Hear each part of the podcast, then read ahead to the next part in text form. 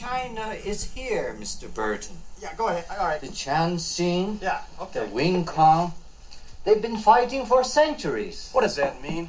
Huh? China is here? I don't even know what the hell that means. All I know is this Lo Pan character comes out of thin air in the middle of a goddamn alley while his buddies are flying around on wires cutting everybody to shreds, and he just stands there waiting for me to drive my truck straight through him with light coming out of his mouth?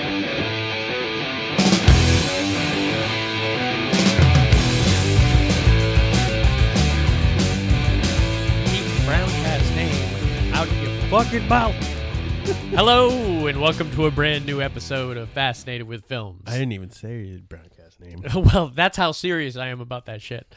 Uh, yeah, it, it just occurred to me. Is this the first? this is the first pod that we've had uh, because we banked a couple, and then I went up north where the Will Smith thing. We have not talked about the Will Smith, and I was like actively searching out people to listen to talk about it on a lot of my stand-up comedian podcasts I listen to, and I've realized that people are chicken shit. They aren't talking about? it. No, a lot of them are avoiding it because they don't want to come out against him and then have him be pissed when things get blown over and be the guy Screw that, came out. He's a, Yeah, oh, he's a fuck- delusional nightmare. Yeah, Him and his whole family. Everybody in that family is so self-centered with around that family that it's annoying. For sure. hell. I I'm in a special place where I will have always have taken Chris Rock even over Will Smith. Oh, of because I- course. Will Smith's one of those guy, one of those actors. I always thought he was pretty overrated, and He's could- pretty overrated. and you could- Concussion is the only reason I really believe Yeah. in him as an actor because that was great. Yeah, and was- I didn't see Ali. I didn't see. He's, he's some of that he's good in certain stuff, but he's got that quality which I think that uh, he's just so easily replaceable with like ten other actors. Yeah, he doesn't bring. I mean, he has his thing, but it's not my thing. Yeah. And he's obviously out of control. So anyone that would do that, you know makes- how long of a walk that you have to make, and you have so you many talk options. yourself to, out, like stand at the front and yell at him or something. he had to get up and walk down there, and he could have easily turned it around at the last moment, like made it look like he was going to smack, and then stop, Yeah. and like, uh, The only thing I can think of is that Jada has been pushing him around for a while, Yeah. You know, you won't stand up for me. You won't. Do Well, there was that whole situation where he was at the round table where she admitted to having like an affair with him with his like son's friend, I think it was. Uh, and he just sat there, and this video of him just sitting there processing it and everything, and not reacting to it. I think, I think past rea- uh, bad reactions made him Yeah. kind of react that way. But but not on national TV. Either way, and if you've established yourself as a hitter too, you got to imagine how many times has he slapped people. that it, that Probably not as up and- many times as Russell Crowe.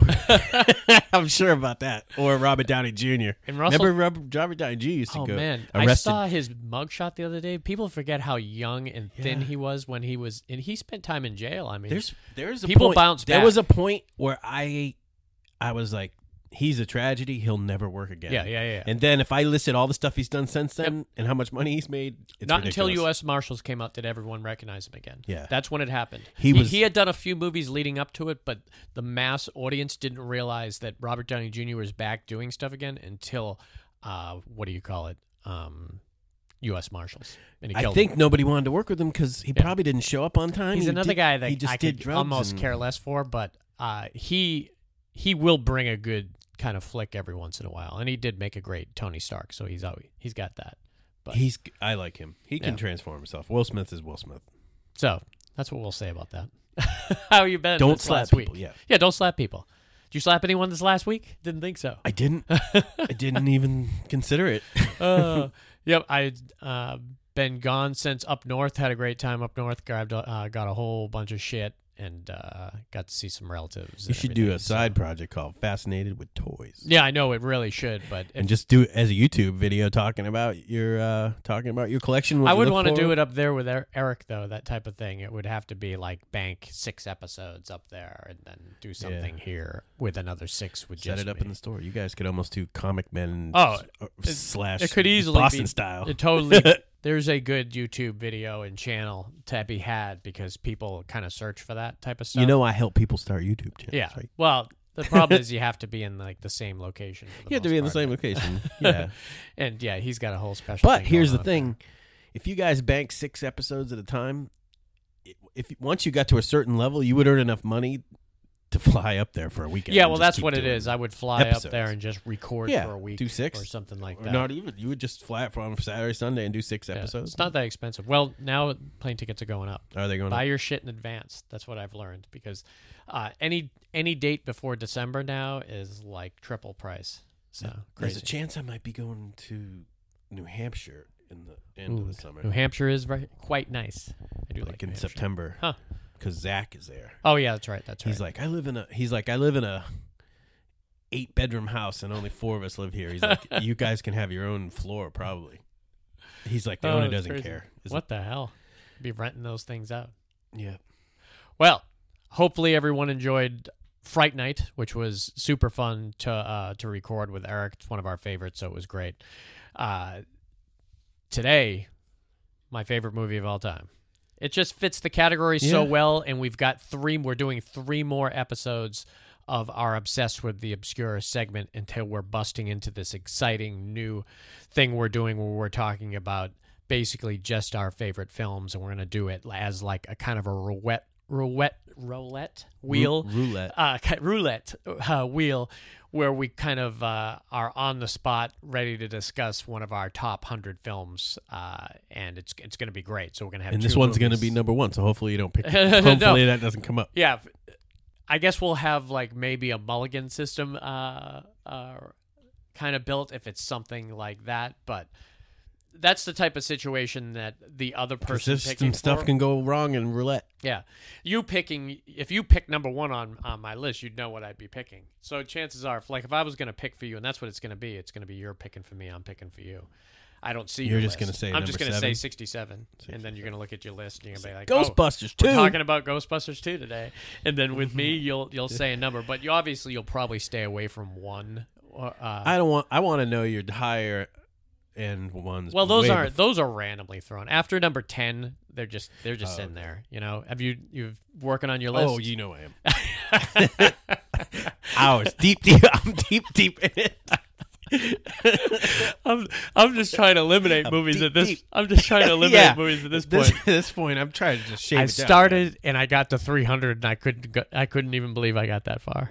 Uh, so yeah, that's coming soon. But we got three exciting movies that we're going to dive into before we get to that. So the three final obsessed with the obscure episodes will be, drumroll, Big Trouble in Little China, which is what we're talking about today. They Live, which is going to be me and Justin. It's awesome fucking movie. And uh, the final one will be Monster Squad, and then me and Dave's first. Uh, Who's doing Uh, Monster Squad?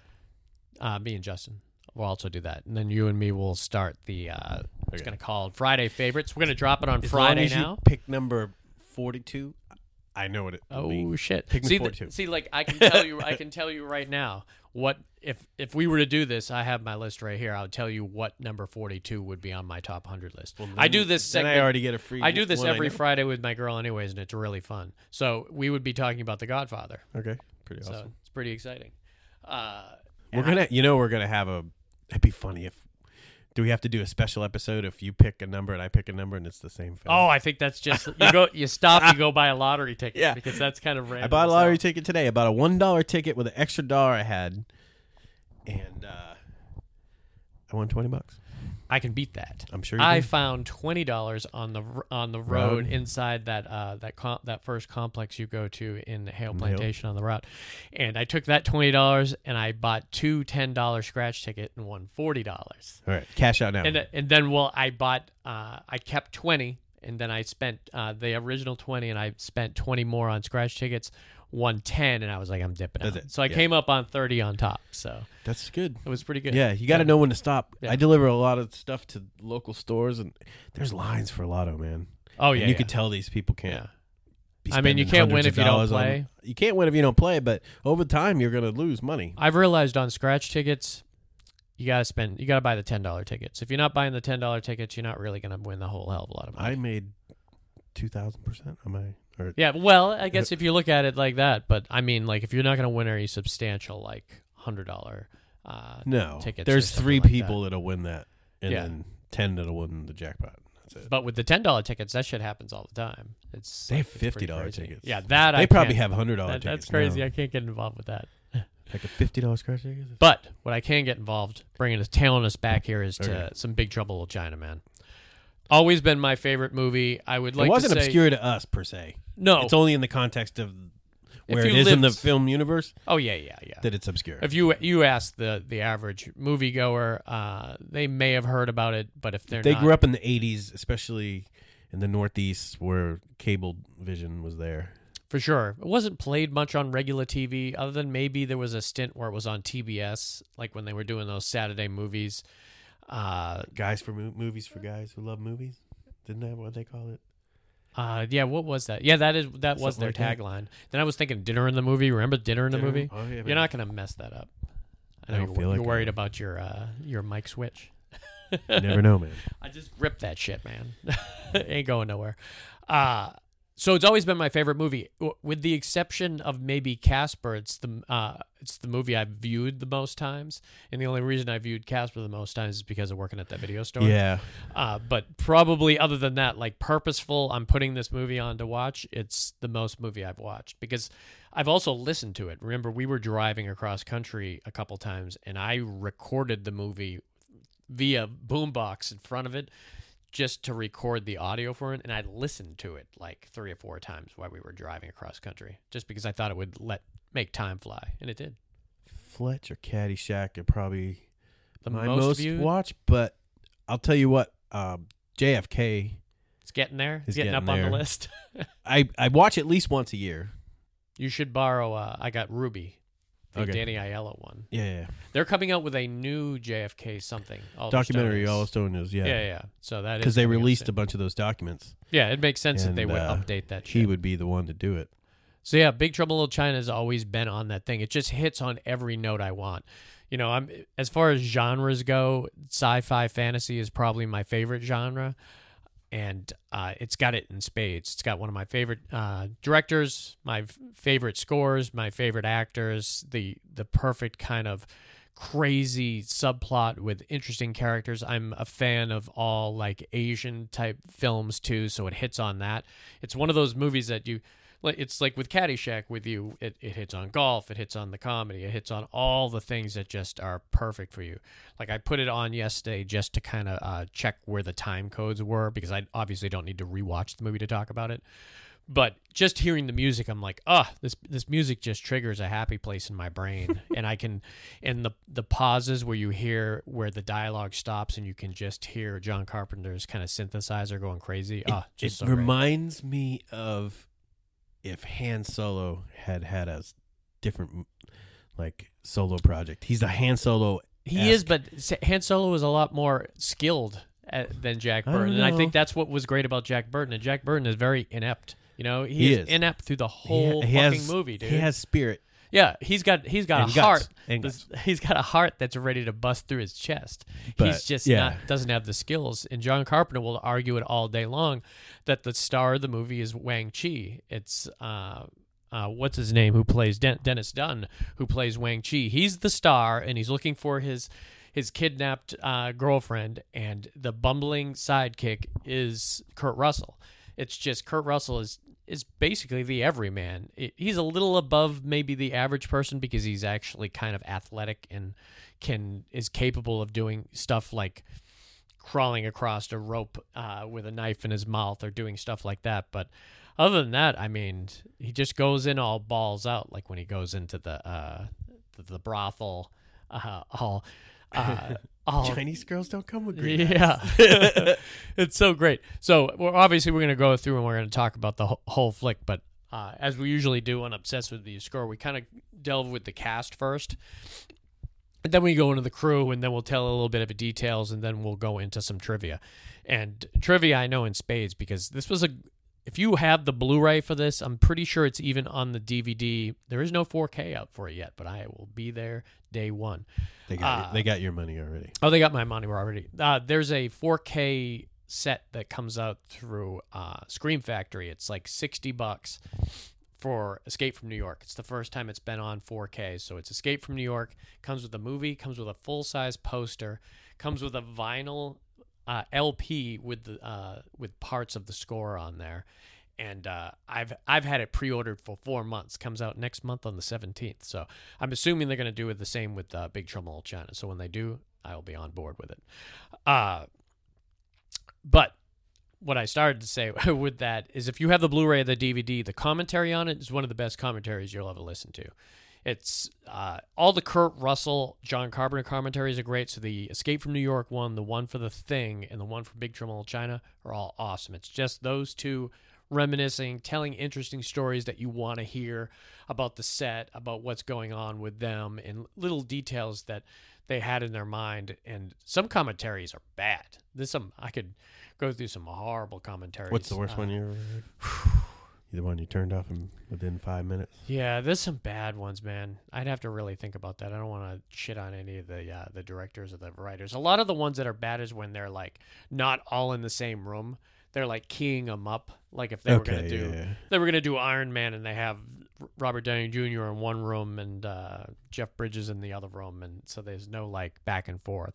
There's definitely more good ones. Like the Goonies one is great because all those guys are in the same room together, and they're And didn't they do the It's great. video of it too? Yeah, they did a weird thing where they cut to the video, which is clever. It was uh, smartly done way back then. But all right, so Kurt Russell always been one of my favorite actors. He's a he's a surefire. Not that he has done bad uh, films, Captain Ron was a good movie. I loved Captain Ron. Not knocking about Captain Ron here, but he just had a he just had a lot.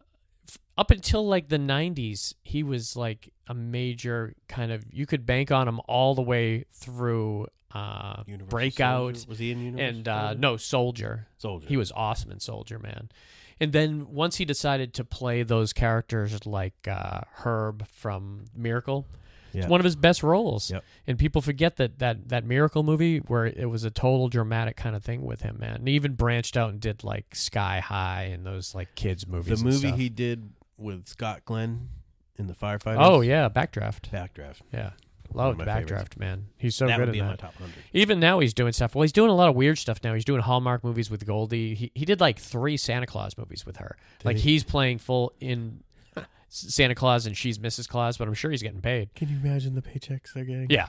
Uh, he's still going to come back and do some crazy things. I would still love to see him come back as Snake Plissken or as Jack Burton. He's he's alive, and so is John Carpenter. And John Carpenter clearly does not mind doing sequels. He's done sequels before. He's done bad sequels too, too. So that's the kind of scary part of it. I mean, Escape from L.A. was not a good movie, uh, and towards It wasn't the end, his fault. Towards the it end, his movies kind of got a little kind of crazy. But I would love to see him. He's got it in him to come back and do that. But all right, Kim Cattrall. Kim Cattrall was not as big as she later became, obviously Yeah. with Sex in the City at the time. But we still knew her. She was in Porky's, Police Academy, Turk 182. She was great in um, Mannequin. Mannequin was Mannequin, a big one for great. her. People forget how big that kind of movie was when it came out. Uh, I forgot she was in Bonfire of the Vanities. Uh, Star Trek Six. I had a She's crush also on a Star her, Trek Six and then, alum or Star Trek Like alum. when she did television, I never cared about it. I think she still that. looked. She still looked good in. Uh, no, I'm sure she still looks. She's I don't even. fabulous all. I'm not. Even, she was just annoying more than look. her, her and her character kind of blended together for that Sex in the City. I think Uh, she almost became that character because remember she came out of that writing a sex book and people were like already done with kind of her. It was just a little weird how she kind of became that character. But back in the day, I loved her, man. She's always Gracie Law in my eyes. Uh, Dennis Dun, some really great Asian actors uh, in this uh, movie, and uh, during this time, all these guys were in any Asian movie. I yeah, the guy with the ponytail and the Fu Manchu. Oh, the Al? Leong. Al Yeah. Leong's in friggin' uh, He's- everything. He's got a big IMDb. if you show. were to go to the casting couches on any like Year of the Dragon or uh or obviously Big Trouble in China and a whole bunch of those, that just filled with great Asian actors, man. Well, Dennis Dun was one of them. Year of the Dragon, one of my favorite movies on my top hundred list. Maybe we'll be talking about it one day. And uh, I I love that movie, and he was great in it. He unfortunately died in it, but he was awesome. Uh, I know him from that in Prince of Darkness mainly, but he was also in uh, Last Emperor, which a lot of people remember. Also, a movie that was filled with uh, a lot of the great popular Asian actors at the time. James Hong, James Hong, who played David Lo Pan, arguably his his most famous character. Tremors. No, that's uh, that's our next guy. That's Victor Wong. That's right. That's Uh, yeah, uh, you could argue that that's very popular also, though. But uh, yeah, as far as David Lo Pan and James Hong, the other thing that's probably the only other thing that's as popular as that is the Asian um, Chinese host on Seinfeld. Just that one episode, that Chinese restaurant episode of Seinfeld was so big when he just came Seinfeld five, and uh, he was super popular for that. But just to give you, I got a he has 450 credits. He's still alive, James Hong with us. 450 credits, 127 of those are movies. So he has done so much shit, dude. So just to name some of the, not a whole lot, but just some of the bigger ones with that we grew up watching James Hong in was Chinatown. Chinatown was his first movie, I'm pretty sure. Uh, Airplane, Blade Runner, Ninja uh, Domination uh, 3, Missing in Action, The Golden Child, Revenge of the Nerds 2, Hot to Trot. Revenge of the Nerds too. Oh my God. That When he went opposite Boger, uh, Yeah, Booger. they were hawking a loogie or His name was something. Snot, I think. was great. I loved him in Blade Runner. I Yep. made your eyes. You're next to si- six. He should have kept his mouth shut. Ah, so good. For sure. Victor Wong now, who played Egg Shen in the movie. Also, first thing I saw him in was Year of the Dragon. He was one of the elders in that movie. He was awesome. But Golden Child he was great in too. Remember, he was kind of the foil to uh, Eddie Murphy in that movie when he stole from him. Now that was a hundred. He was great in uh, Last Emperor. I loved him in Prince of Darkness. But then, yeah, he kind of went next level in uh, Tremors and the Three Ninja movies. You know, he played the grandfather in Three Ninjas, and it was like three of those. So a lot of kids watched him in that. Uh, Seven Years in Tibet, I loved him in. Uh, Yeah. He was great in. That was, I think, one of his last movies too. So yeah, always a Victor Wong fan. Now Donald Li played Eddie Lee in this movie, and we had seen him in several different movies up uh, until this time. But I always know him as Eddie. But one crazy summer, I always recognize him him from Nice Party. Remember when Yeah. uh, Godzilla Yeah, yeah. is Oh, yeah. ruining the city uh, in and the he model? strangling him. He was like the Asian investor that came out. I Mhm. loved him in that. Uh, he was also in Memoirs of an Invisible Man, which I have to rewatch, but I always think that's interesting because that was John Carpenter film. I never realized that he put Donald Li back in the movie. Uh, later, he did Rapid Fire. He was also in U.S. Marshals and uh, The Avengers. He played a small role. Now, somebody that got huge off this movie that a lot of people realized, and I didn't realize that she had gotten huge through TV until I watched like a. Uh, it was a uh, game show, and she was one of the celebrity guests on it, and that's Kate Burton who played Margot in the uh, movie, okay. and uh, just the reporter that was uh, Yeah. with Kim Cattrall during half the movie.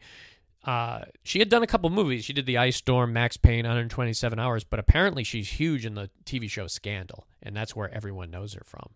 And I just watched her in something. What did we just watch her in?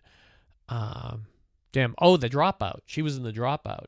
She was in one of the. Uh, uh, she played somebody's husband who ended up committing suicide. It's kind of crazy that you could be a background actress or actor for years and Yep. years and And even then- decades, and suddenly then one known. part comes along, and you take it, and then all of a sudden it blows up, and it, it's be I crazy to be in the business for that long Yeah. and never experience the higher end, Mhm. and then all of a sudden just be there. Richard Jenkins. That's how Richard, Richard Jenkins. He just played that background actor in movies, like thirty or forty movies, and suddenly he's up there winning Oscars and shit. He's awesome.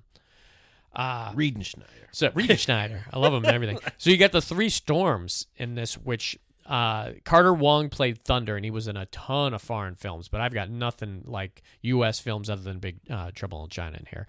And Carter Wong's famous. They talk about him on the commentary. He like he is massive. Kurt Russell talks about the first time he ever saw him with his shirt off, and he said he could not believe how big this guy was. It was like superhero big, and apparently he trained the entire like. Uh, Japanese like police force was uh, was Carter Wong, so that's kind of what he was famous for. The guy who played Rain, I did see in several different things, and that's Peter Kwong. I saw him in uh, Golden Child. He was also in The Presidio, but he was big in uh, Gleaming the Cube. He one of the storms. Uh, he was one of the storms. He played Rain. He was also in Gleaming the Cube. Uh, and then James Pax was the final kind of storm. He played Lightning, and the only thing I have on him here is being in Invasion USA, which is a great movie. And then finally, uh, Susan Pai played Miao Yin, and uh, she had done only, I think she had done a little bit of TV, but Sharky's Machine and First Blood she was in. I'm not sure who she was in First Blood. She, she was Someone gorgeous. My? God, she was. there's no way she wasn't a model. Uh, they almost look like they're using her headshot when Yeah. uh, when it uh, when she's showing the picture to Jack. It's awesome.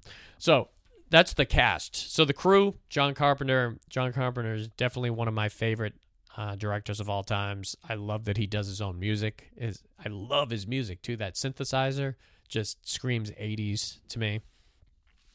Now, as far as writers go, it had two writers on the movie, but uh, one of them doesn't have many credits. So you could tell that one of them was the main writer, and it's the same guy who wrote uh, Total Recall, Navy SEALs, and the movie Next. Total Recall, man, that's a that's a complex script, Yeah, to be you- able to come that, up with. That's a definite complex. and I think it was based on a novel, though. I think it was Philip K. Dick. I think might have done Total Recall. I'm not sure. One of those famous sci-fi guys. that name is always makes me giggle. Philip K. Dick. it just seems like you swore you like you're swearing. yeah.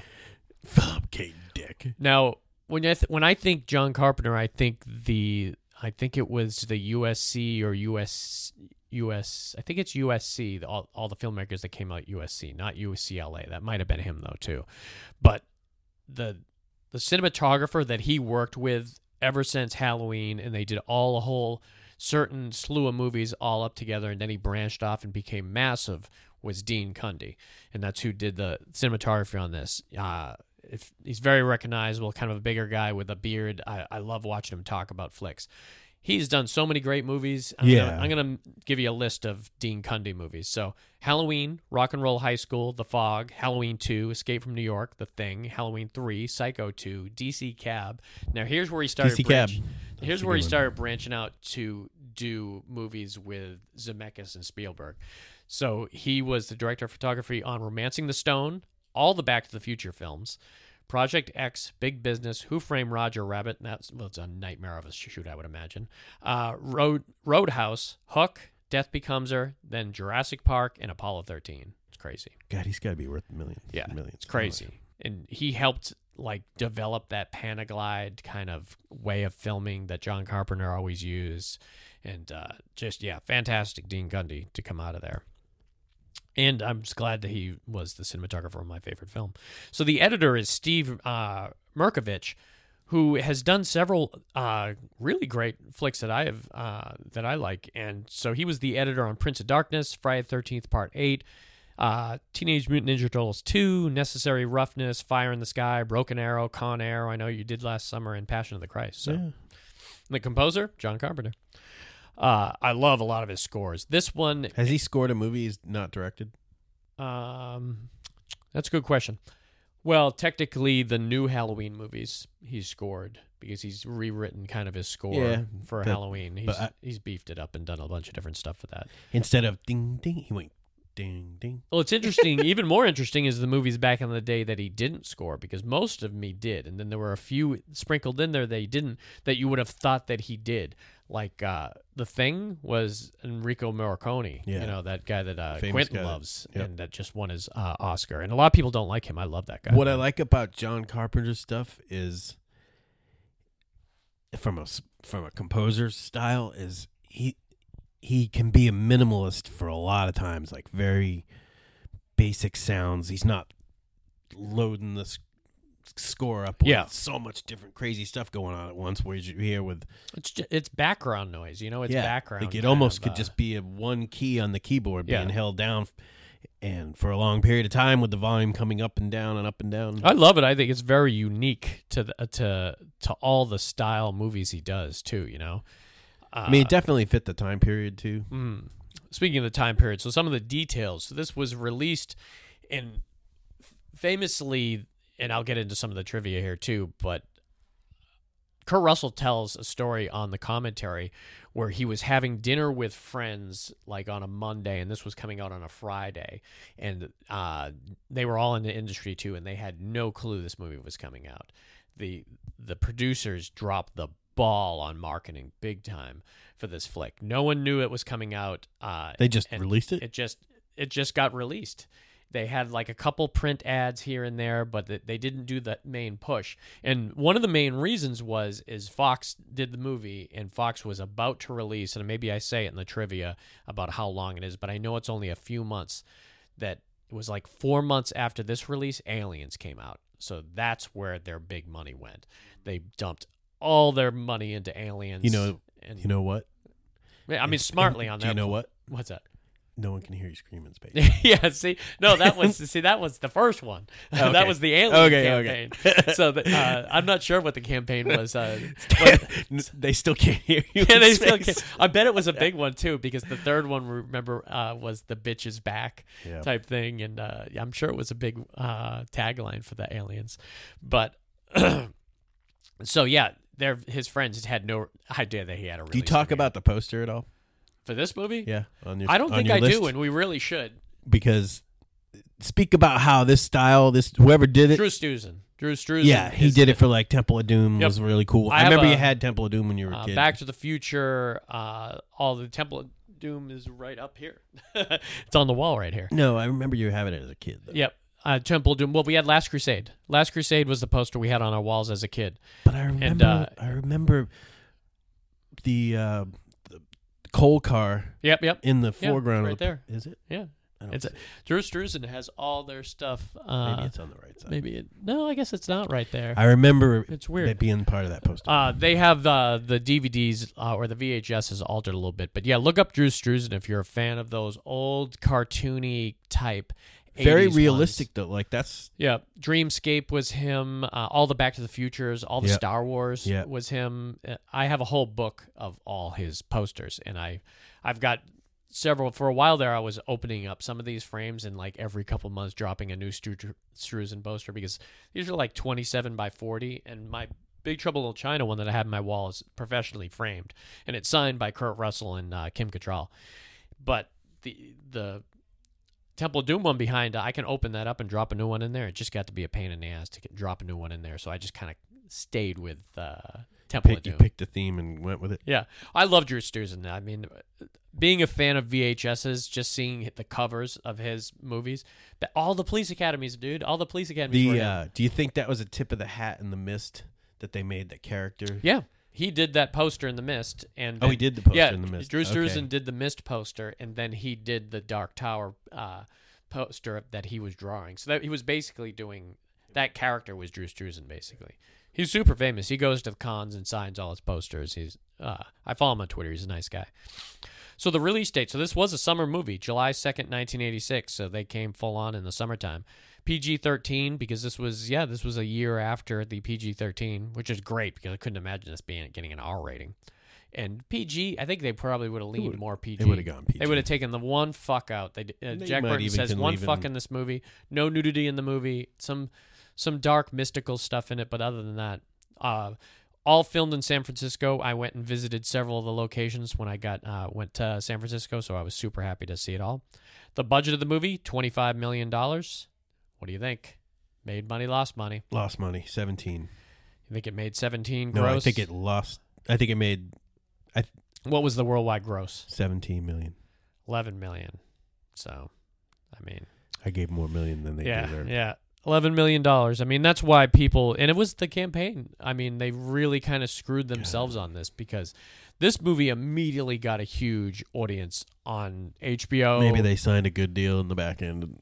Made HBO and. VHS. This movie was huge. You I have to feel like not. you make your money even if you lost ten million dollars in the box office Yeah. release. You're gonna make your money back. And This movie was almost always out. P- Kids don't realize that when somebody in town rented the three copies of Big Trouble in China, if you're lucky if you had three copies. At our place, probably one. yeah, Uh, this was like our place was Video Junction, Mansfield, Massachusetts.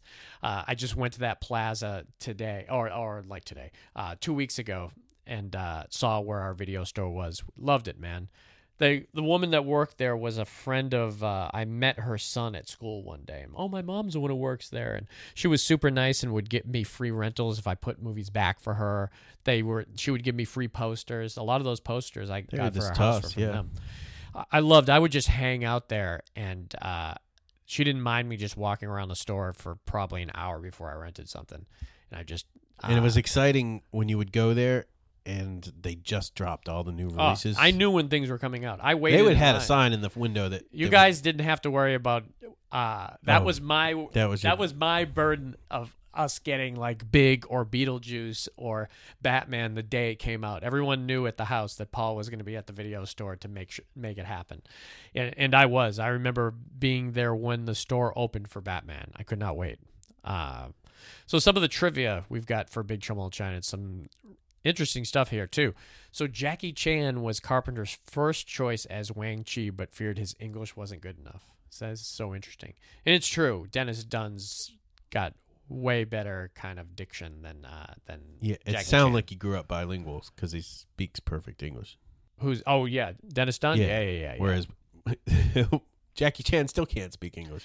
He he does it really well, but you can imagine him in '86 how bad it was. I mean, that was before Rumble Cannonball- in the Bronx Cannonball and Run? stuff. Yeah, that was like Cannonball Run, man. That's not yeah, Cannonball Run was a little bit before that, but so the test screening was so overwhelmingly positive that Russell and Carpenter thought it was going to be a huge hit. Unfo- Unfortunately, Fox put so little promotion into it, and Aliens dropped six weeks later. The Alien budget being eight eighteen point five million. The budget on this was more. the budget on Big Trouble in Little China was 25 million and the budget on Aliens was 18.5. Can you in a million years have ever guessed that? All right, the worldwide gross for Aliens, what would you guess? Hundred million. 131 million dollars. That's massive That's why they put their. That's why they put their marketing. They did the Alien right was, thing. Well, they had a piggyback. Alien was huge, so they knew everyone who saw Alien was going to see Aliens. Like anybody that was complaining about, but Big Trouble in Little China is going to lose money. They're like, like, Aliens is going to make so much money. I'll just give you that money back.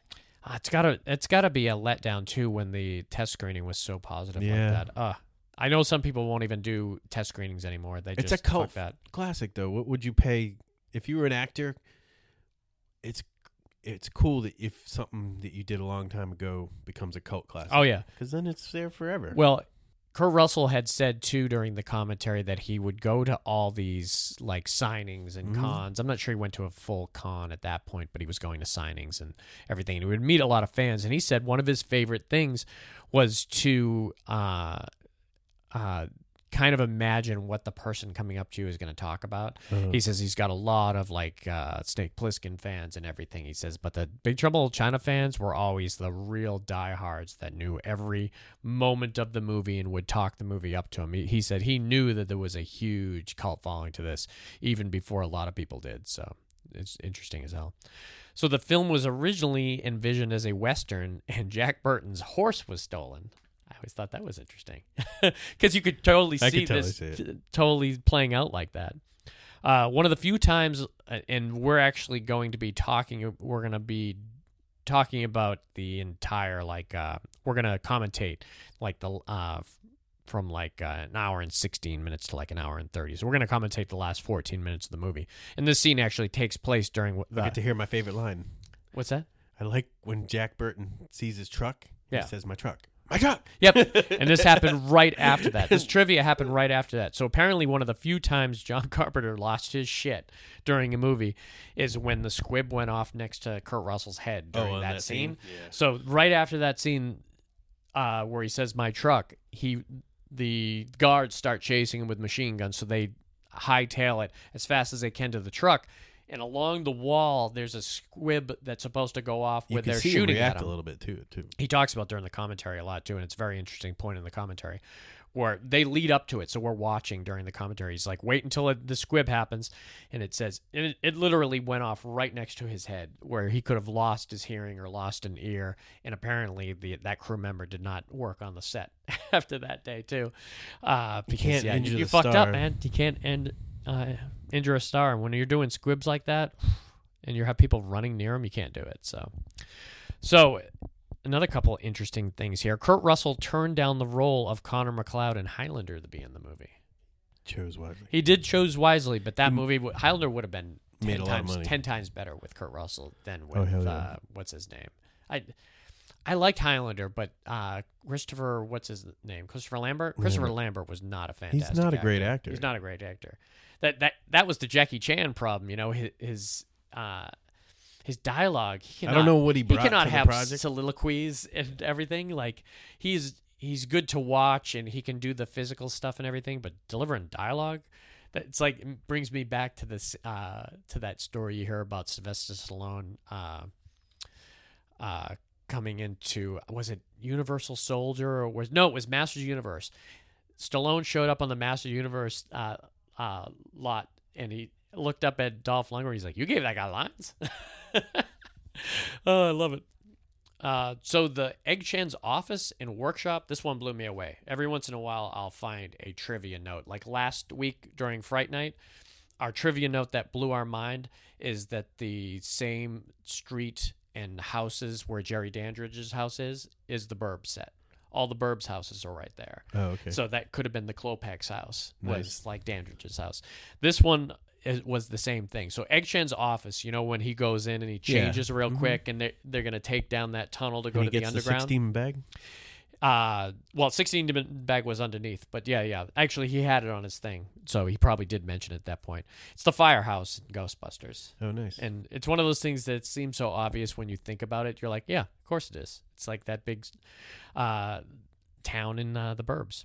So Jeff Bridges was considered for the role of Jack Burton. He wouldn't have done a horrible job, no, but it would wouldn't have been, it would have been snarky though. He's not as snarky and one linery as But he he definitely he can do that. back in the day, you could see him playing inept a lot Yeah. more than when he was uh, later in his career. So this was interesting fact. Zach Braff, you know Zach Braff Uh-huh, from, like Eat Scrubs. Scrubs. Yep, he went as Jack Burton to Kim to Kate Hudson's 2014 Halloween party and ran into Kurt, to Kurt Russell and they posed for a picture together. I never did when I wrote this down. I was like, I got to pull that picture up. So I haven't pulled the picture up yet. So I'm gonna have to see if that is available. I'm sure if they took a picture, it's available. But that would have been funny as hell. So the body count in this movie is a hell of a lot bigger than I thought it was. You know, you're looking at, uh, you're thinking like, but then you you think of the uh, the uh, Well, there was that big battle scene. yeah the big battle in the alley Yeah. Was big. So the body count's 46. I was like, damn, that's big. And so the last trivia for us for the tractor trailer nuts out there, and apparently, I bet this is probably worth some money. So Burton's truck is a Freightliner FLC 120. So who knew? It was called the Pork Chop Express. The Pork Chop Express. I love it. That was the perfect name, and that was our. And that's a great kind of prelude. And so we'll just go through and talk about the little bit bit of a movie, uh, kind of the the nuts and bolts of the movie before we kind of commentate on that last big scene, which is which will be fun because it's it's just a wild ride. So. I- I love the story in general. The the idea of your like I said of them focusing it on kind of the sidekicks side of this whole thing was Yeah. really They have because go to the one of the first scenes of the movie is really cool when they're gambling Yeah, when they're gambling. and he bets he Jack Burton just takes everybody's money Yeah. and the other guy wants to get it has to get his money back. Yeah, Wang so he's Chi. like double or nothing. I can cut this bottle in half Yeah. With this machete. with the machete, and so It also tells a lot about the two characters Yeah. because Jack doesn't doesn't trust him. He's like, okay, we'll do that, but not that bottle, this bottle. And then Yeah. he, he finishes the bottle of beer that he's drinking and he hands it to Wang Chi. And uh, yeah, he sets it up. and uh, he chops the bottle. The bottle goes flying. You get to see He doesn't chop in half though. He, ju- he hits it and it and it squirts, and Burton catches it. yeah. It's all in the reflex. All in the reflexes, the first line. And that's before uh, drinking the uh, Yeah, uh, drinking the medicine. So it was uh, really interesting to see that. I love even prior to that when Steve Childers used to use that line. oh yeah, it's all in the reflexes, man. Like- yeah, he was a huge. All those guys were huge, kind of Big Trouble fans. Uh, I like even before that the establish the establishing of Jack Burton kind of He was doing a podcast. He's doing a basically he's doing a podcast before podcast Yeah. or he was he was driving his big rig but he is kind of doing like a Bill Burr one man show kind of on the mic with no guests whatsoever. He's just, just talking his life about life. Says- pontificating. yeah. It's like my what my wife said. I never uh, drive faster than I can see, but other than that, it's all in the reflexes. And then one of my favorite kind of things is when he talks about um, someone attacking him at the bar. He says, "When that big ugly sucker grabs grabs your head, uh, taps the back of your favorite head up against the barroom wall and says, "Have you paid your dues?" You just look that big ugly sucker back in his eyes and you say, "Yes, sir. The check is in the mail." it was just one quotable line after quotable Yep. line, man. So at, at the beginning, just leading up till that, and you you immediately bought this friendship between those two guys, but you also it was really interesting to see. I trust you, but I don't have complete trust in you because remember when they do that bet and Wang Chi uh, loses, and he it was like. Uh, uh, nothing or double, so there was a good amount of change on the table there. He had a I, stack. I think it was a couple thousand dollars. At So least. Jack's like, all right, well, well, he says, I'll give you the money. He says, no. He says, you're gonna give me the money now. He says, well, I got to go to the airport first. He says, he says, what do you got to go to the airport? He says, I got to meet a girl there. I'm bringing a girl in from China. And uh, my girlfriend, I've been saving up my entire life. And he's like, well, I'm going with you. He says, you don't trust me after all these years? He's, he says, no. He says, I'll drive with you. Uh, or you drive with me. So Jack's driving his big rig, which was the big uh, he probably shouldn't have, and none of this would have happened because Jack only gets involved in this really is because Yeah. I, we like to think that he would get involved because of Miao Ying being kidnapped, but definitely because of his truck getting uh, stolen was a big thing for him. I mean, he he had some of the characteristics of a hero. yeah, But not s- some all of of them, as an anti-hero. Yeah. he's he's quite. He's in it for himself, but he wants to glory at the same time. it was a very unique character they've they kind of constructed because up till then we have, we had seen all right clear cut hero villain this guy had his He's morals like one kind part John Wayne, one part Han Solo, one part Pink Panther. yeah it, it's almost the the idea that I am going to cover my own ass is always at the forefront of his, Yeah. his mind you know That's usually the forefront of my I, mind. I mean it's true I mean it should be for most people I would think too but so they're going to the airport and they're going to pick up Miao Ying and uh if he even establish it on the drive there. He's like, she's got green eyes. You know how rare that is, and uh, shows the picture. Miao Ying's gorgeous. You just gotta get contacts. Yeah, well, this is pre-contacts too, or you could have them, but they were hard lenses. So they're at the airport, and while they're at the airport, the uh, the gang comes and they kidnap Miao Ying. They they also try to kidnap another girl, and so you they realize at that point that they're actually specifically looking for uh, Miao Ying. How they knew she was coming in and that she had green eyes, not sure. But uh, Lo Pan's kind of Magic scouring, yeah, scouring. Yeah, we we didn't even mention like the uh, the beginning. That's beginning after that though. Oh, with uh like like when Egg Shen. yeah, when he does like a little like hurricane in his fingers and little he's lightning, like, yeah. But his line was great. It's like that was nothing. yeah. but that's a little taste, you know. Yeah. And then he's defending Jack Burton, and it, it really set the story up well. It's, we were all in his debt. He showed great courage. So what what's going on is, so once Miao Ying is kidnapped and uh, they they go into town, and uh, even after that, you know, she, so she's kidnapped. They go into town. They witness the thing in the alley, and he sees Lo Pan for the first time, and it really exposes Jack and to the viewer that there is a deep underground mythology going Yeah. on in, in Chinatown that we didn't know about at all. That's been going on for thousands of years, and basically what it is is David Lo Pan, who was a wealthy kind of businessman, had screwed over Li, the uh, the god of the underground, and because he was screwed over, he put a curse on Lo Pan that he would be almost he could go between he could never be completely flesh. If he's going to be flesh, he's going to be an old Like ass a man nine like, year old man. man. If but for the, if one he of the wants to creepiest be makeup his, you've ever seen. yeah, it's very good. It's very well done. But for the most part, he's just going to be somebody of no flesh, just kind of a ghost, basically. Like a hologram almost. It's almost like a hologram. And uh, we see him for the first time when he's he shows up during the uh, the fight of the two uh, rival gangs. But almost preluding him is the three storms, which are thunder, rain, and lightning, which follow. They they're kind of the lackeys of David Lo Pan. I wonder if they used any real like Chinese or mythology, yeah. to it. Maybe I would think a lot of it's probably it's very I they mean, have so much of it. so- There's a ton there, so I, I no doubt that they borrowed from something. Maybe there might not be a six demon bag, but yeah, it was great how much they. In, what was great about it is everybody knew about it except, for Jack. Jack, yeah. uh, and the Gracie Law for the most part too. But it, Gracie Law still knew about David Lo Pan and how reclusive he was, and she was trying to get the scoop. yeah, she was a reporter. uh, she was a reporter, and she was actually meeting somebody at the airport that was going to kind of break it all open too. And Margot was part of her kind of team.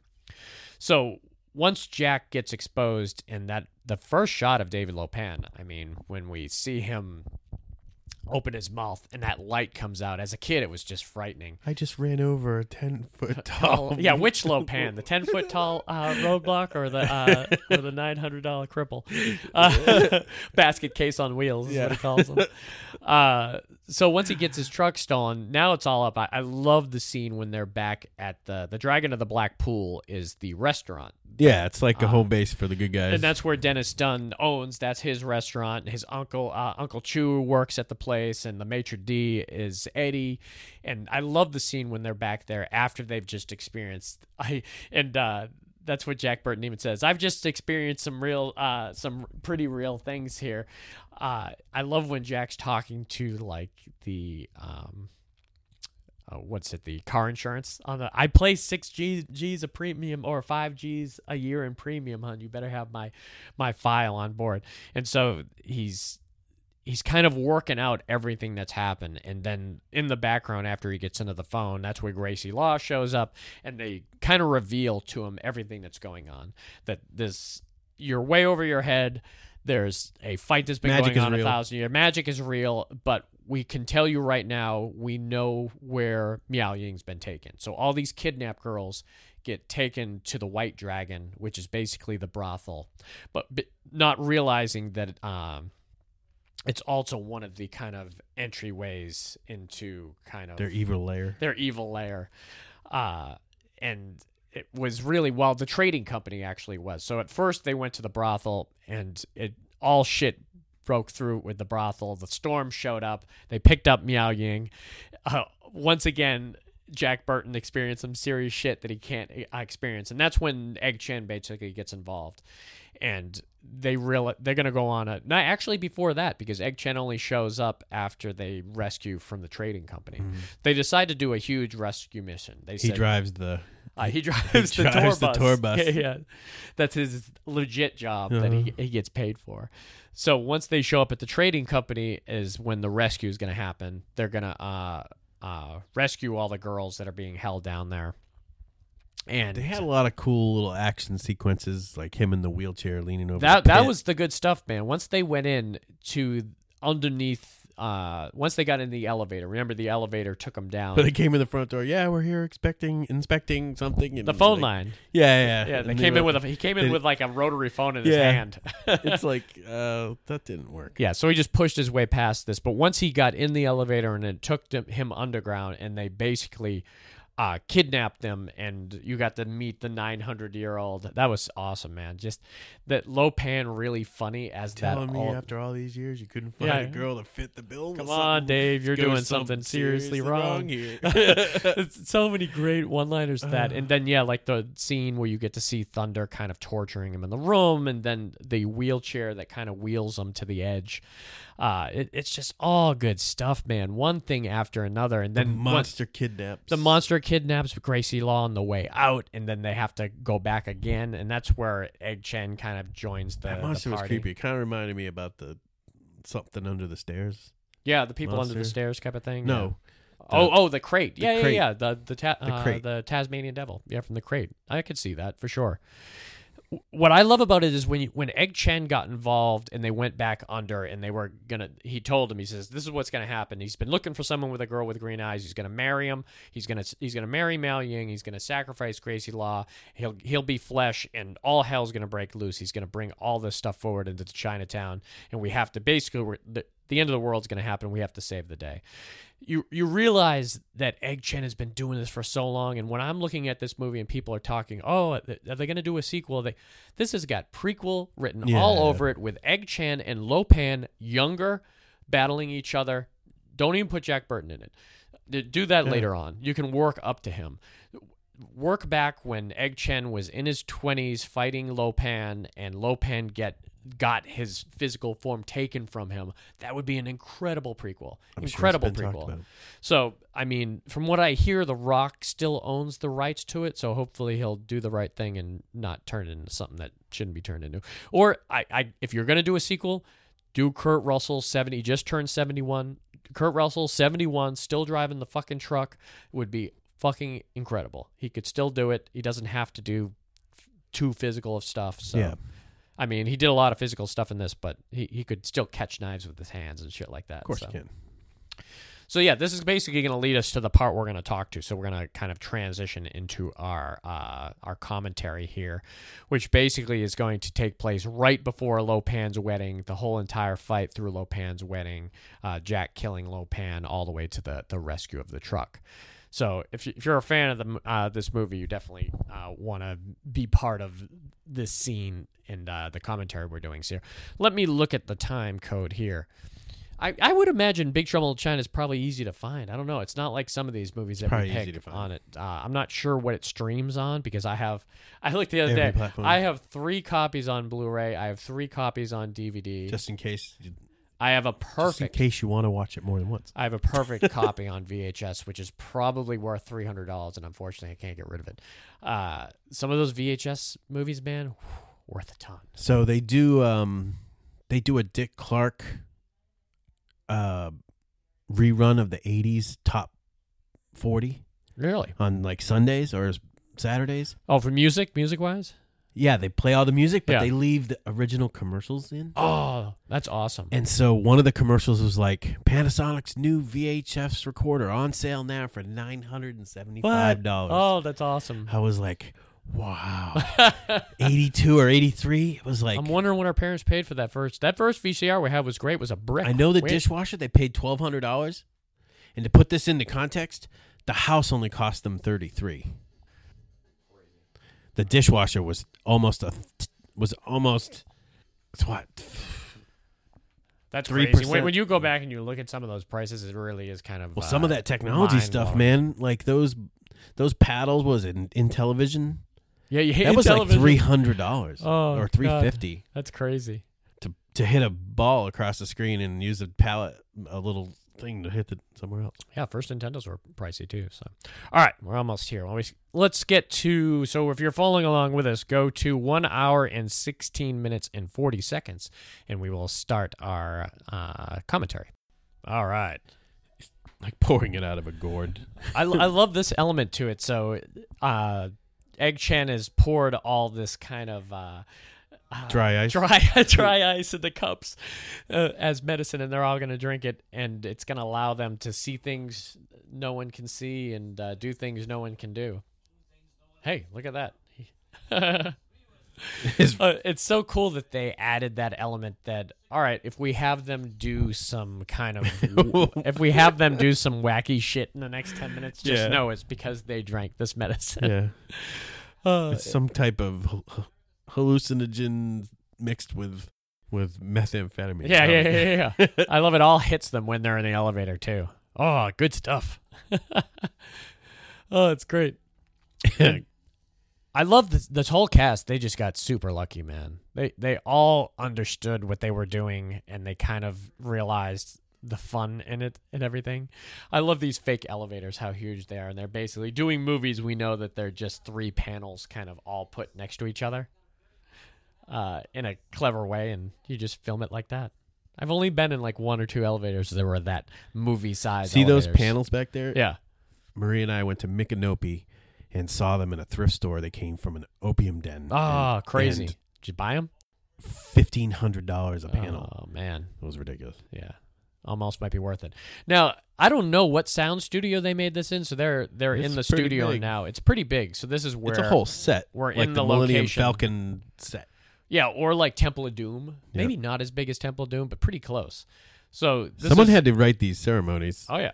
So you got Lo Pan's kind of wedding is happening, and there's this huge statue behind him that eventually falls apart. with neon on it. But there's a good, what do we think, 30 50? people, 50 people of Lo Pan's men, and then you have Jack's men, who's basically got one, two, three, four, five, five guys, then Egg Shen and uh, Wang Chi. So The little One of my- seer thing is about to show up. one of my favorite moments of this entire thing is uh is Jack Burton hitting his head at the beginning of this Oh, and yeah. being out of the fight for the first 2 Mhm. minutes. That's such a brilliant script move and something that I would think producers would argue with you about. Wait, he's our hero. Why are you knocking him out? Because it's totally in character with him to do, and it's funny as shit. And the the, the angle they show, watch uh, what what's her name? Uh, Miao Ying flinches here. That was always yep. There it is. Apparently, Lo Pan pushed the needle a little too hard. What kind of wedding ceremony is that, man? He's got to push the needle through her skin, and then the blood will slowly appear on Lo Pan, kind of to show the fact that he is slowly Oh. becoming flesh. Yeah, this kind of mad ball seer creature was always one of my favorite things. I like that line he just said. The way he said it, like he voice cracked. Oh yeah, yeah. Uh, so I love it. So they all scream at the same time once they realize that the uh, the good guys and the bad guys are about to have this massive clash. And then Kurt Russell fires in the air. A huge boulder comes and hits himself in the head and knocks him He's completely out. out like a light. That shot though of him on the ground from just completely out cold just makes my day, man.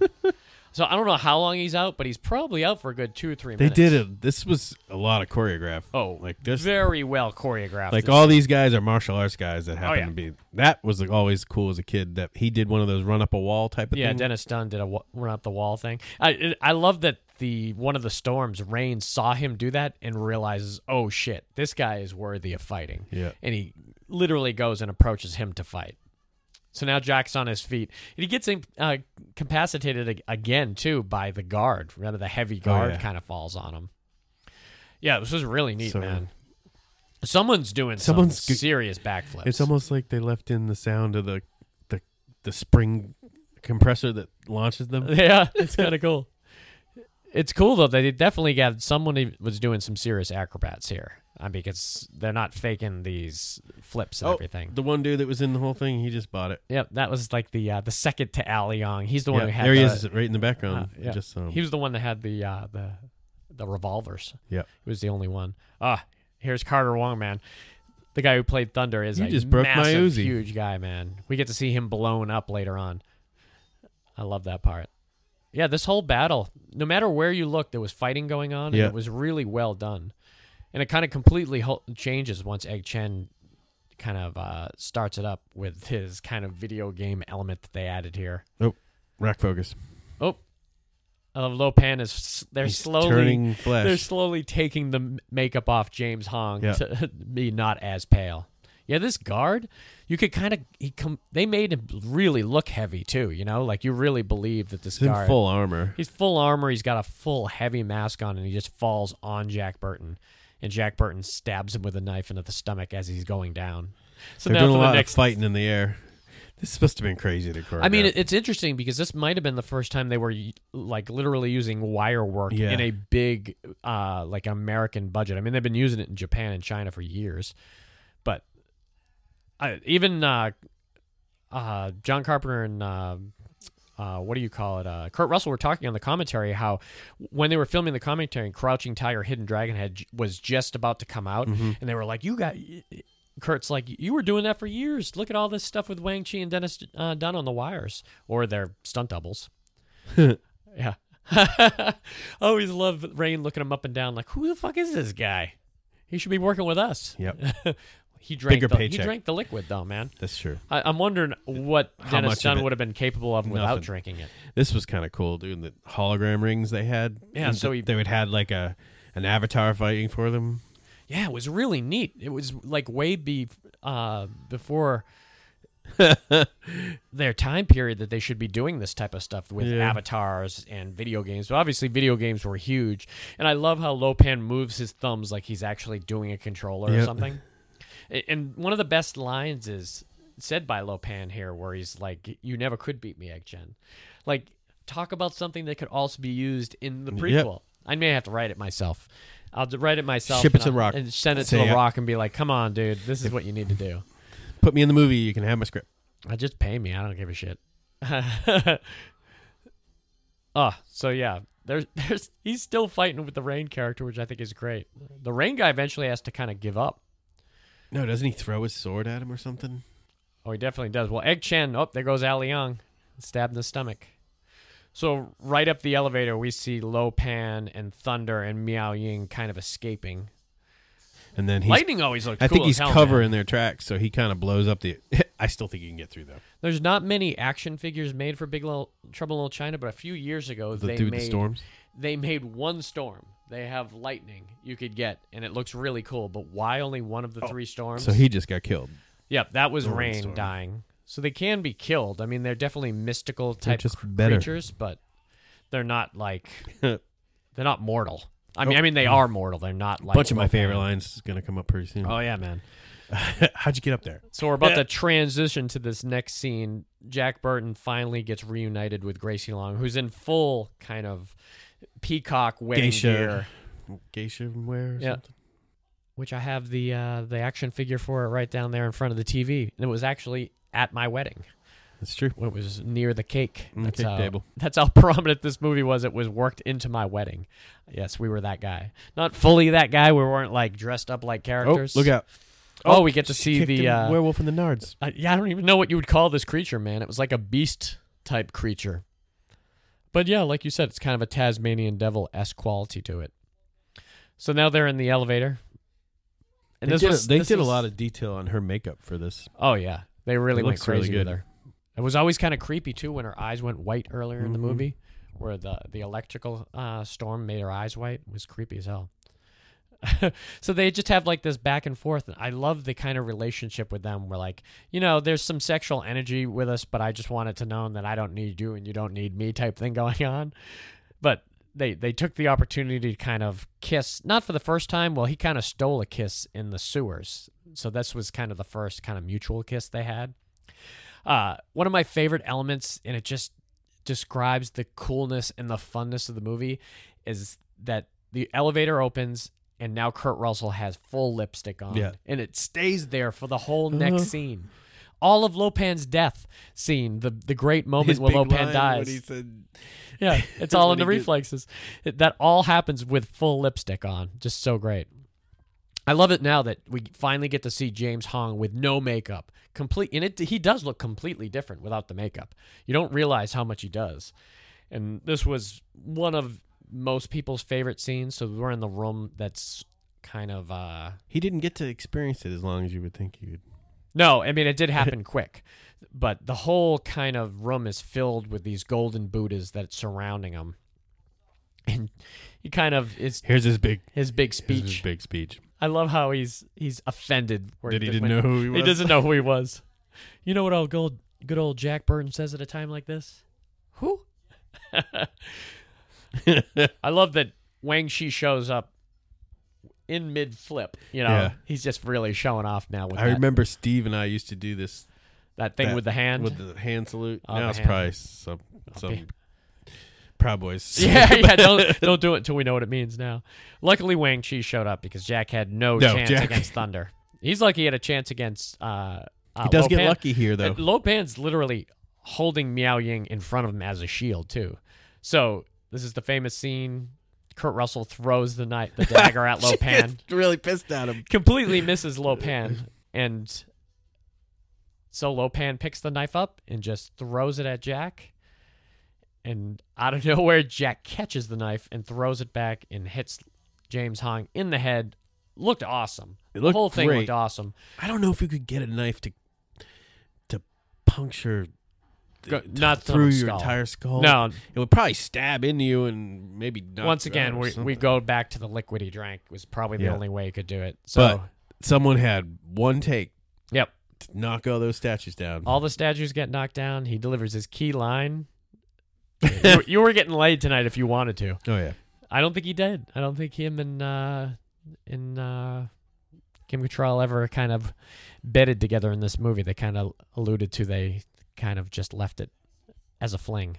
oh she finally So- wipes his lipstick off. Oh, now they got to help uh, Wang Chi, and Wang Chi is it's some of the funniest stuff too. this guy kind of Oh, Thunder is like, kind of like Wang Chi knows he has no chance. He's Not- basically just going to run from Thunder. That's their kind Yeah. of their only way of doing this. But Thunder comes into the room and sees his master and just has a meltdown. dead on the ground, man. And yeah, he has a meltdown. It's one of the craziest scenes you never thought you were going to see in the movie. Also, one of the action figures that should have been made that have not has not yet to be made. So Thunder has this ability to kind of puff himself up. We've seen him do it earlier in the movie where it's just a little bit. Well, now he decides to full on blow himself up. I always thought he looked like a Cabbage Patch yeah, Kid, uh-huh. uh, like a Garbage Pail Kid Oh, yeah. more than a Cabbage Patch. You know, the Garbage Pail Kids were really kind of. Uh, it's very distinctive. yeah. So he totally blew himself up so his skin just is pieces all over the ground. Now we just have one storm left. It's uh lightning. He doesn't make it too much longer. He does look cool as hell when he enters the room though. So He didn't have to do any of that. lightning enters the end of the lot- hallway, and yeah, yeah, I know it's obviously done in post. He's just walking slow. here's one of your favorite. Here's my line. where they look up to the ceiling, and the ceiling There's is a hole in the ceiling, but the, to another room upstairs. So they have to kind of five finger each other up there. If you're from the kid from the 80s, you know what Yeah. that means. Uh, it sounds dirty, but sounds it's not. dirtier than it actually is. Frankie gave me a five finger. No. no, no, you misunderstood, yo. so they're each helping each other up into the next room from, through the ceiling, and once they get up there, they have to go to the next ceiling. But at least this going up this level will escape uh, lightning coming towards them. Jump. Nobody. Oh, man. Nobody can jump up there. So Jack Burton, his little feet- legs are dangling. feet dangling, finally gets up there. But then now they realize that they got to go to the next ceiling, but the next ceiling is like twice as high. and Egg Shen's up there. How'd you Wasn't easy. Hmm.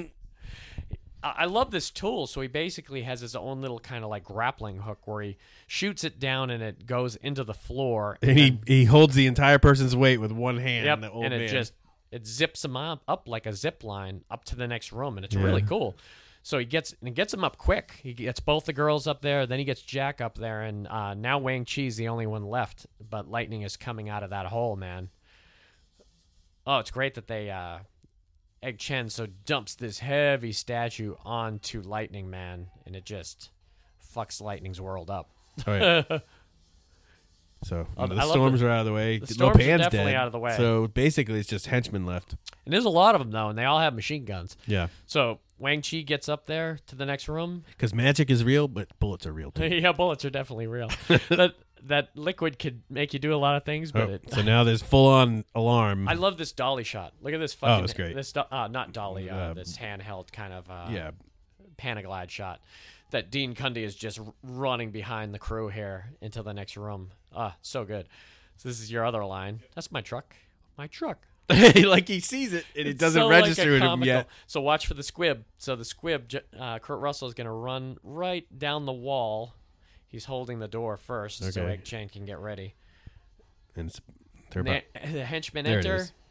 Kurt Russell runs and boom! Ooh, yeah, Almost, that was a big one. That was the electrical box. yeah, it was off. electrical box that had been triggered and it exploded even before Kurt got there. It, it hit just briefly before it.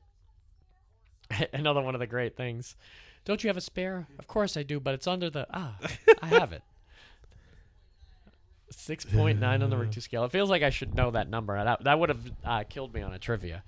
It's a powerful earthquake, but not Devastating. not well. It's pretty sevens are are the devastating ones. and- So he just he starts his truck and he just drives it straight through the fucking building into the outside, man, and that's where they get away. he pulls a pretty good. There was a deleted scene right here. Do you remember? Did you ever get to see the deleted scene that happened right here? It was deleted for Yeah. a reason. Uh, they came across the uh, the the gang that kidnapped Miao Ying. They were in their Trans Am, oh, and they saw them parked and they ran by the edge of the pier, by like the bay, and they took their truck and just drove it behind them and knocked them into the water. And that was it. It didn't seem to fit anywhere, so it completely made sense why they cut it out of the scene. Unlike Escape from New York, where they cut that whole beginning where Snake Yeah, yeah. Plissken got uh, captured, which I always thought was a great scene. So, yeah, that's Big Trouble in China, man, and it and ended open ended just the way you want it to end it. It's one of those things that people are all when they find out that it's my favorite movie. I often get asked, "Do you want them to make a sequel? Do you want them to uh, remake it and everything?" Uh, truthfully, I have my my version, so you can do whatever you want with it now. And I there is definitely possibilities where if if you were going to bring Kurt back, that it could be well. If you were going to do a uh, prequel, it could be good. But I just like the idea of it preserving it like this too. You know, In the ending, you can definitely tell it was written as a western Yeah. because he, the hero, is riding off into Oh, the yeah. sunset, moving on to the next absolutely. adventure. He's talking on his podcast, Yeah. and they even they lead it up that the Beast is on the that Yeah, on so there's- the Pork Chop Express with him. They even put that little glimmer of like danger. I don't think they would do a direct sequel unless it was with Kurt years and years later because they did a comic book that wasn't that good. John Carpenter actually wrote for it, so it scares me that it was uh, of what could have been because if they had done it, he like they did it in a completely comical way where his sidekick was that beast. like the comic book, him and the Beast hung out and drove together and everything and went on adventures, and it was weird. But and he talked to the Beast, and the Beast was kind of like uh, Scooby Doo almost. It was weird, but I think it was to ten year olds, so I, I I can forgive a lot. But movie wise, I, I really hope they they either leave it alone or they are respectful enough not to give a blow by blow remake. We don't need that. We don't need Chris Helmsworth coming in playing Jack Burton, which would be an interesting kind of person to do it to. I always thought he would have been good for it to see him play inept would be funny. More funnier than The Rock doing it, even though The Rock has got comedy chops too. But Yeah. I think Chris Helmsworth has serious comedy chops. In a completely unrelated topic, now that we're winding down. Yes. Did you see that Danny Elfman played a Yeah, concert for the first time in and apparently he's 26 huge and years? his his uh 30 uh, years or something? people are his buying his shit like crazy right now I always liked I always liked his synth band. oh yeah And I've had stations where they oingo play a, boingo they play a lot of deeper cuts Mhm. than the Dead Man's Party that you now was he before. playing oingo boingo or was he playing a lot of his he was uh, he did some of his scores. yeah He even ran some vi- like paired video. Read the story about his set. They probably can even watch it. yeah It had a ton of I just heard visual effects, about it. like on the screen from movies and stuff. And uh, yeah, so that's cool I'm, I'm he has tinnitus, and the, like they told him a long time ago, if you play again, you'll probably be deaf. yeah So they must have figured out a way to huh bring his hearing. that's back, awesome Maybe. I think it's cool as hell uh and he was all tatted up too. Yeah I haven't Like, seen him in bright red forever hair, but he, he was in good shape. He had like tribal tattoos like all over him. he's married to Bridget Fonda still That's true. Yeah.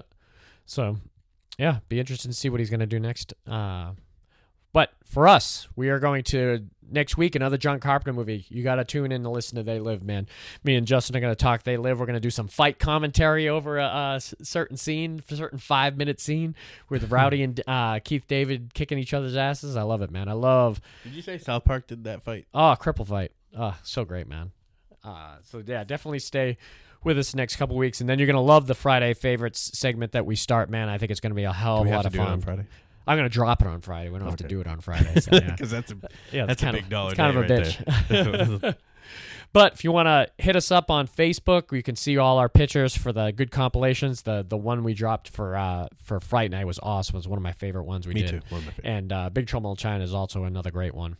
But uh, so you can get a hold of us through there. You could also give us a like or a comment on our two uh, platforms, SoundCloud and iTunes, or you could uh, shoot us an email, fascinatedfilms at gmail.com, and we will get back to you. Give us a lot of money. Definitely. We'll make more shows. we'll make more shows. Uh, all right. Till next week. See ya. Bye. You got a tongue, Dave? Ask her yourself.